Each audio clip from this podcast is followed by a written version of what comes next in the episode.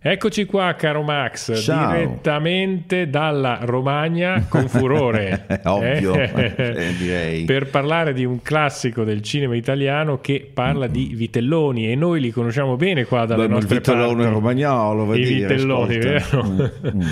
In questo episodio parleremo di uno dei primi grandi film di Federico Fellini, intitolato appunto I Vitelloni, ambientato in Romagna, senza però essere stato girato in Romagna. Lo, lo avevamo detto anche nella puntata dedicata da Mark Cord, la numero 144. Tutte le volte che Fellini ha raccontato la Romagna nelle sue opere, non ha mai girato scene nella sua terra natia. E forse direi che ha fatto bene, perché secondo me per il suo stile onirico era necessario questo distacco. Sì, quando ripensi al tuo passato in generale, a meno che non sia ieri pomeriggio, chiaro che, ma un passato un attimo più lontano, il ricordo si infarcisce sempre di qualche cosa, perché poi lo racconti e ogni volta che racconti la stessa storia cambia una virgola, più tempo passa, più si distacca in realtà. Per cui dice, quando ad esempio fece Mark Ward, disse, quella Rimini che mi ricordavo io di quando ero bambino, in realtà non è mai esistita, non è che non mi ricordavo bene, che da bambino hai dei ricordi sotto un altro punto di vista, dei ricordi di un colore, di situazioni che, che sono dati da quel momento della tua esistenza, da quell'età.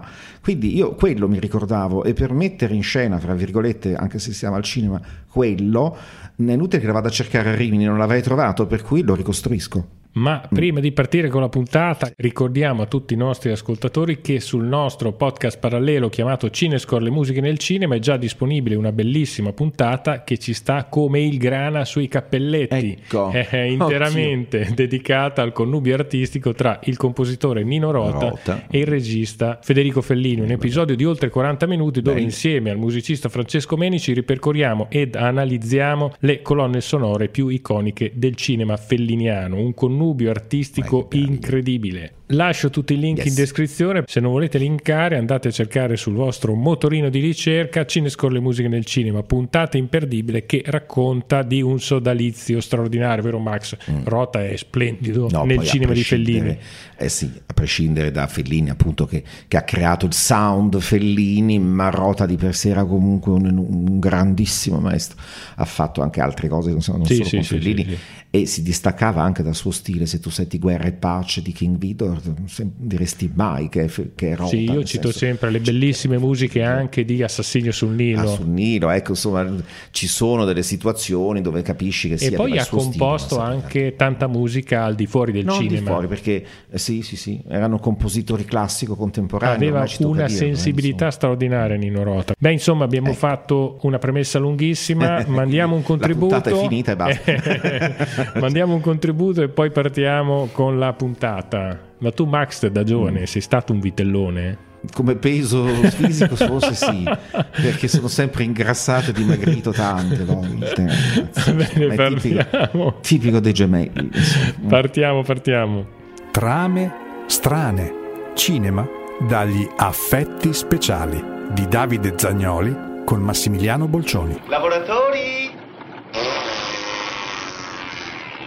Benvenute e benvenuti a tutti in una nuova puntata di Trame Strane dove insieme a Massimiliano Bolcioni vogliamo parlare dei I Vitelloni, uno dei primi grandi film di Federico Fellini uscito nel lontano 1953. Mamma Questo film quest'anno compie ben 71 anni. Dio 71 anni portati meravigliosamente direi Max.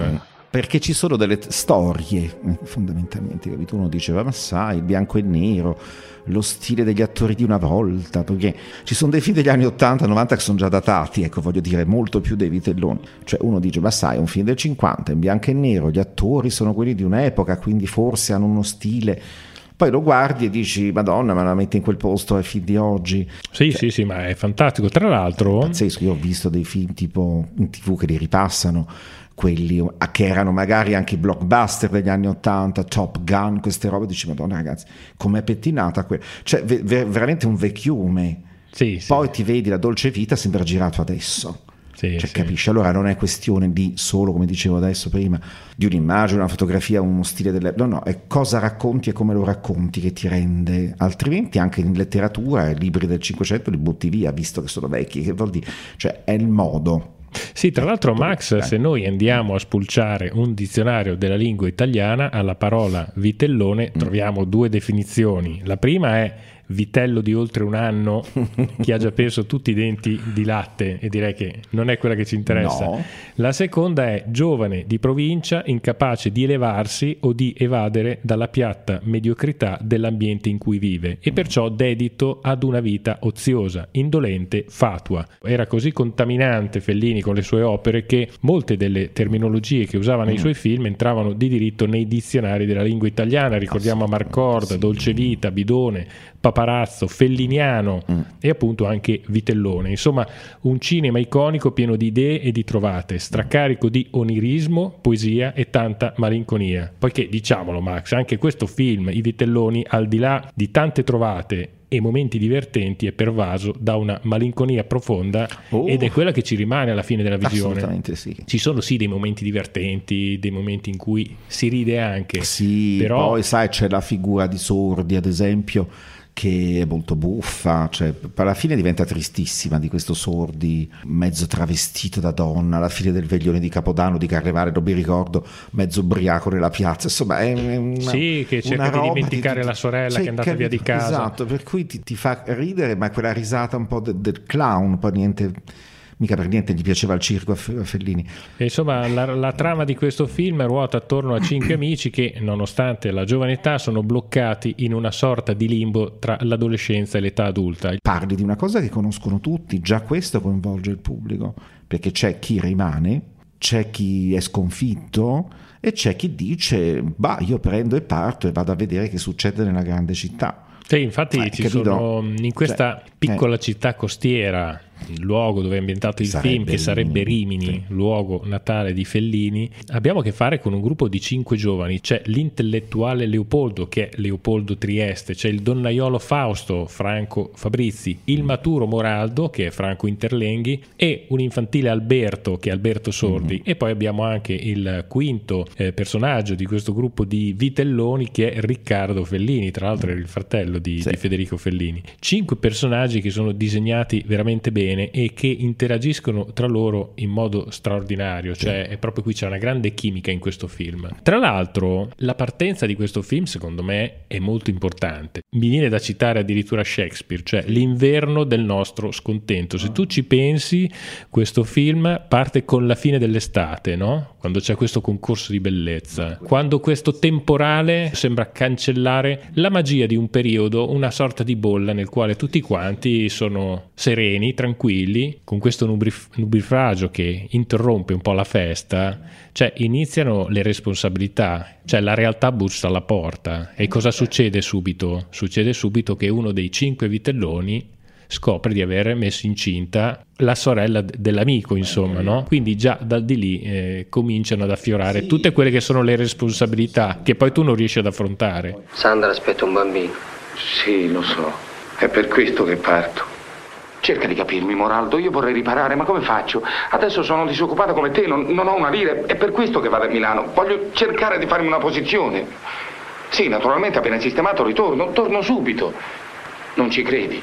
Il contesto è quello degli anni 50, Sì. no? È il periodo storico nel quale si ambienta questo film, specchio della società italiana del dopoguerra. Sì. Secondo me questo film prende spunto da quello che era il neorealismo dell'epoca, però ha uno scatto verso un'altra direzione rispetto al neorealismo. Perché Fellini, come ha fatto nel 90% dei suoi film, consapevolmente o meno, non faceva mai un film riferito al suo tempo, ma era una preveggenza degna di Nostradamus del futuro. La malinconia dei vitelloni è sul fatto che sta dicendoci in quel film quello che vedete qui non ci sarà più. Questa è la malinconia di quel film. E Fellini sentiva che eh, tutti gli artisti, a prescindere, hanno il senso di, capito, de- de- della, della visione più ampia e più futura, ci becchi per caso o no, però la malinconia non è legata solo alla vicenda pura e semplice del film, è legata a quel qualcosa di impalpabile che ti fa dire ma di che mi sento malinconico visto che io non ho vissuto negli anni 50 e la trama mi, mi rende abbastanza relativo.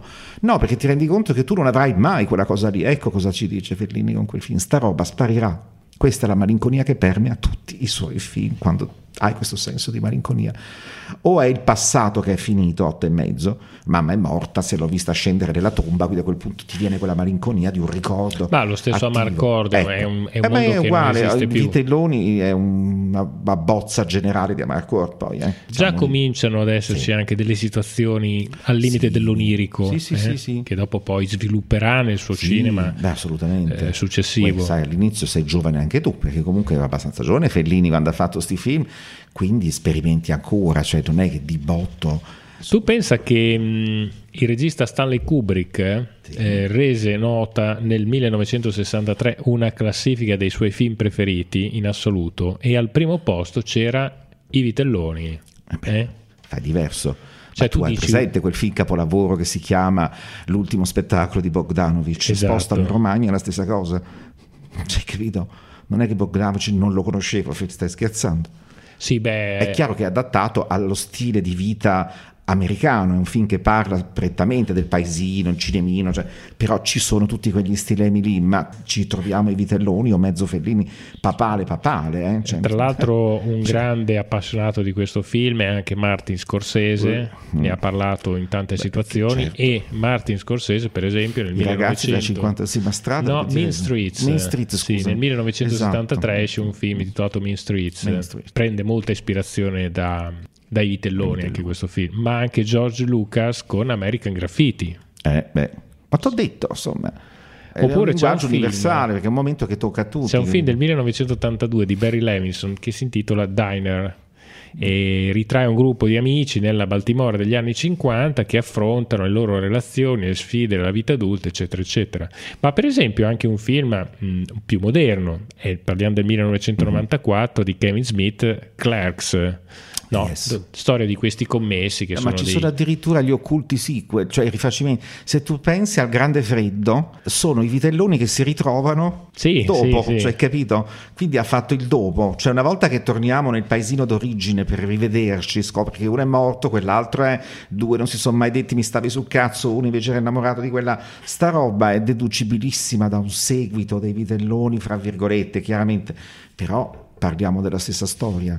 Prima di andarsene nel grande freddo stavano nel paesino e ognuno aveva i suoi problemi. Perché? Perché analizza un fenomeno, come abbiamo detto all'inizio, che tocca a tutti, ma non solo in Italia, tocca a tutti in tutto il mondo. È un'età, è un momento che passi de- della tua crescita e devi capire che fare, devi fare delle scelte, ti impongono una società, la gente. Quali sono i momenti di questo I Vitelloni che ti sono rimasti Guarda, più impressi io- nella memoria? Eh, questa piazza alla mattina con Sordi ubriaco, cioè personaggio di Sordi ubriaco, con questo vestito da donna sgangherato addosso. C'è una roba di un devastante che mi anticipa mille altre cose, ma pensa solo ai, ai nazisti ubriachi di Visconti con eh, La caduta degli la dei. caduta degli dei. Ecco, c'è un momento di decadenza dove c'è tutta questa festa di, di tedeschi che si vestono tutti da marne e poi c'è questa inquadratura di questo post festa con i festoni rotti, eh, le luci dell'alba che avanzano, questi qui buttati sulle sedie perché sono ubriachi con le calze, strobe. Cioè mi anticipa tantissime cose quell'immagine, ma soprattutto mi fa venire fuori una disperazione del ruolo molto forte perché gli altri personaggi sono comunque espliciti, cioè l'altro è un furbone che non vorrebbe legarsi a una solo perché è rimasta incinta, pensa più ai soldi, alla sua vita, non mi frega niente, è un egoista, l'altro scrive, l'altro dice me ne andrò a vedere, cioè sono persone che comunque sono abbastanza dirette nel loro tipo di personalità espressa, invece quello di Sordi è ambiguissimo, non capisci se lui è attratto o no, ad esempio, dagli uomini, se lui si sente femminile, se lui semplicemente non è contento di se stesso. Si cambia, si veste, fa la cretina come se fosse una ragazza per tutta sta festa e poi alla fine non se la caga nessuno. Quindi vedi questa figura mezza travestita, buttata e, e la ritroviamo questa figura in tante situazioni a volte nei film di Fellini, anche nel finale della Dolce Vita, le due finocchiette travestite con le piume che fuggono sono l'ultima cosa che lui vede prima di salutare la ragazza dall'altra parte del film, ragazzi di una tristezza inumana, c'è questa allegria data dal lustrino, data dal circo quando chiude, è molto più felliniano tutta quella cosa lì che tutto il film per quello che mi riguarda, perché è veramente una caricatura umana. Alberto, Alberto, cos'hai? Ti senti male? Ma chi sei? Moraldo, Chi sei? Moraldo. Non sei nessuno tu. Non siete nessuno tutti, tutti quanti. Che vi siete messi in testa? Voglio andare solo. Alberto, ti fai male. Voglio andare solo, io vado tranquillo. Alberto, non siete Alberto, nessuno. ecco, ecco. Alberto, cadi. Mi fate schifo. Secondo me è quasi il protagonista Ma principale. funziona Sordi. perché, te l'ho detto, Fellini è un lettore istintivo, psicologico delle persone che ha davanti e, e trova, come tanti fanno quando sono così creativi, un artista, un pittore, ma non per niente lui dipingeva. Cioè, vedono in proiezione. Eh sì, hai capito, sintetizza, quindi io ho di fronte un personaggio, una persona, quello che mi arriva da questa persona lo metto a nudo. Fellini nasce disegnatore, è prima che regista e cinematografaro, è un pittore. Capiamoci, faceva le, le fumetti le- le- e poi abbiamo interi libri, documentazioni, musei adesso dei suoi bozzetti, dei suoi disegni. Quindi lui, non so, disegnava la Saraghina, disegnava la, la tabaccaia, vorrei questo personaggio. Quando si girava, infatti, cosa diceva? Guarda, chi è quella? È la guardarobiera. Sì, ma è la Saraghina. Quindi la pigliava, anche se non era un'attrice, la, la trasformava e tirava fuori da lei quello che lui aveva immaginato. Beh, Allora, insomma, allucinava. vedeva dentro, come l'ho detto l'altro giorno perché se n'è andata Sandrocchia, dico benissimo, se vogliamo intuire chi era davvero Sandra Milo, guardatevi Giulietta degli Spiriti e otto e mezzo. Ci sono tutte e due le facce della signora, anche quelle brutte. Cioè, se io devo diventare cretino a cercare di interpretare l'interprete per una cosa che hai scritto tu e poi scopro che c'è una persona vera sulla quale io mi sono ispirato per scrivere la parte, ma allora falla fare a lei che fai prima, perdi meno tempo, hai già il soggetto che ti serve.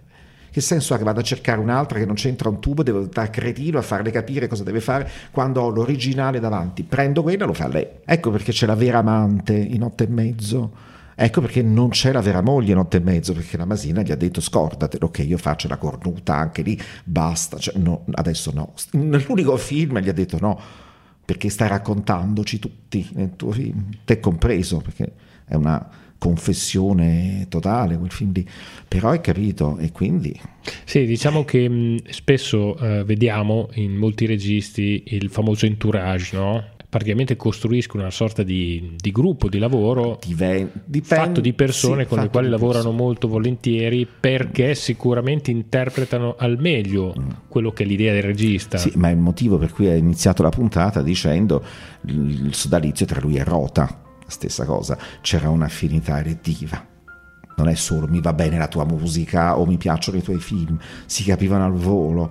Poi, hai capito, c'è comunque un'affinità. Allora, se io ho un musicista che ha capito immediatamente quali sono i miei suoni, beh, perché lo devo cambiare? Eh. Eh, capito? A me frega.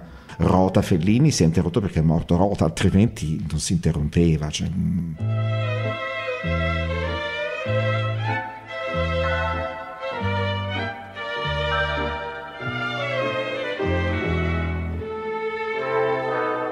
Sì, comunque in Fellini c'era una profondissima malinconia Eh, nel cinema so. di Fellini. Ma Che Fellini- poi sentiamo anche attraverso che- le musiche che sono perfette, Sì. attraverso anche le interpretazioni degli attori, attraverso un certo tipo di, di racconto. Era un pittore colossale che utilizzava tutto quello che poteva per costruire dei quadri che si muovevano. Però lo diceva anche comunque in interviste. Lui avrebbe fatto teatro se non fosse che su un palcoscenico le scenografie che voleva lui non ci stavano. Solo che raccontare i miei sogni, come dicevo all'inizio, quella Rimini che non esiste, quella vera, non lo fai a teatro. Come lo faccio? Cioè dice io ho bisogno di ricostruirla fisicamente, quindi lo faccio al cinema, che quello me lo consente, ma altrimenti il teatro è quello che a me piace, il circo è quello che mi piace, l'attore vivo sul palco col pubblico davanti, anche solo i trucchi dei, dei personaggi da un certo punto in avanti, ragazzi, la teatralità pura. Le musiche stesse sono una rota che faceva queste sonorità divertenti, ma sempre marcettina, sempre ballabilino, sempre un qualcosa che trovavi anche al circo fondamentalmente o a teatro a sottolineare cosa l'avanspettacolo fondamentalmente, perché poi a lui piaceva anche quel genere lì, perché se vogliamo era un ibrido. L'avanspettacolo era prima del film, quindi andavi a vedere un film, ma sapevi che prima c'avevi gente dal vivo che lavorava sullo stesso palcoscenico l'avanspettacolo da noi si è perso, ma sarebbe da ritirare fuori perché non ci ha mai pensato nessuno. Ma il famoso O'Brien che ti fa il Rocky Horror non ha fatto altro che l'avanspettacolo quando la gente si è messa davanti al film a rifare quello che succedeva nel film. Solo che ha messo insieme le cose. Una volta l'avanspettacolo lo faceva prima e poi c'era il film. Qui lo facevano contemporaneamente.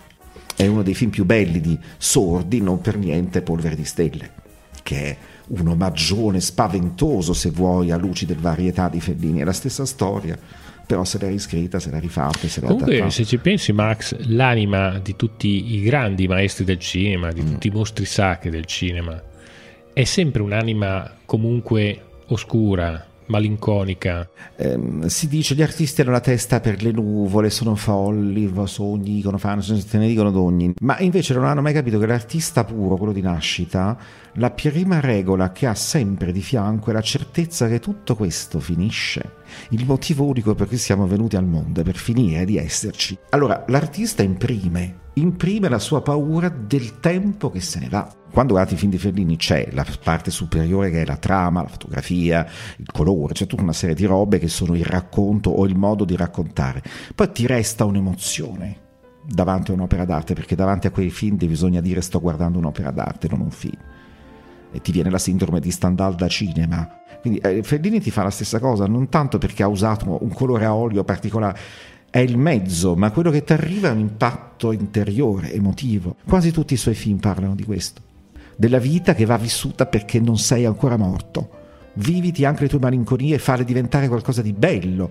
Allora, se vogliamo usare un termine più proprio, sono pieni di saudade brasiliana, cioè quella La malinconia. di- saudade. hai capito? Quella roba che ti fa stare così bene e male, non sai perché, dici non sai perché perché in realtà sei malinconico di qualcosa che ancora non hai perso. Poi, per esempio, arriviamo al Casanova, che Ma siamo sì. già negli anni 70, e lì, secondo me, questa malinconia si trasforma in qualcosa di mortifero.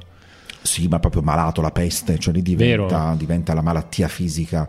È morte a Venezia di Fellini, cioè hai capito? Caro Max, Eccoci. ci salutiamo, ascoltatevi la puntata dedicata a Rote Fellini sul Yes. podcast Cinescore, puntata bellissima. Magari ci facciamo un altro Fellini la prossima settimana. Perché no? Eh?